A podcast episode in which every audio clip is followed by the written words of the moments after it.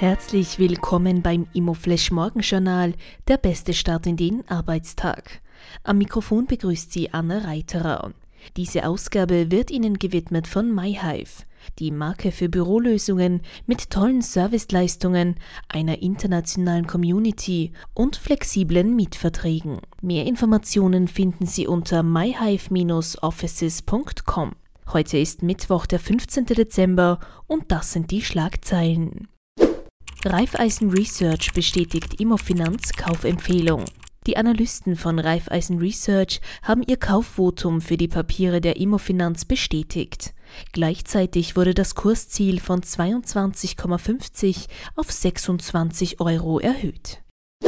Immer mehr Off-Market-Deals.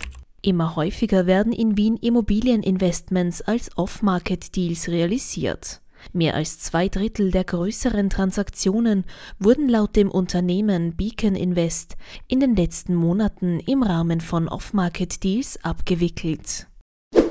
Die spannendste Meldung heute: Hallmann übernimmt 45 Prozent der AWAG.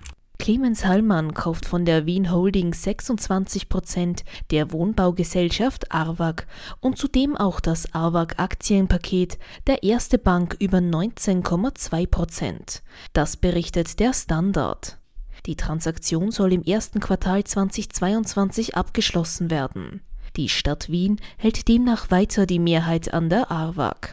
Zum restlichen Anteil der Wien Holding, rund 37 Prozent, kommen noch 13,5 Prozent dazu, die ihr Fonds für temporäres Wohnen in Wien hält. Die Wiener Städtische behält ihre 4,3 Prozent. Das waren die wichtigsten Informationen zum Tagesbeginn.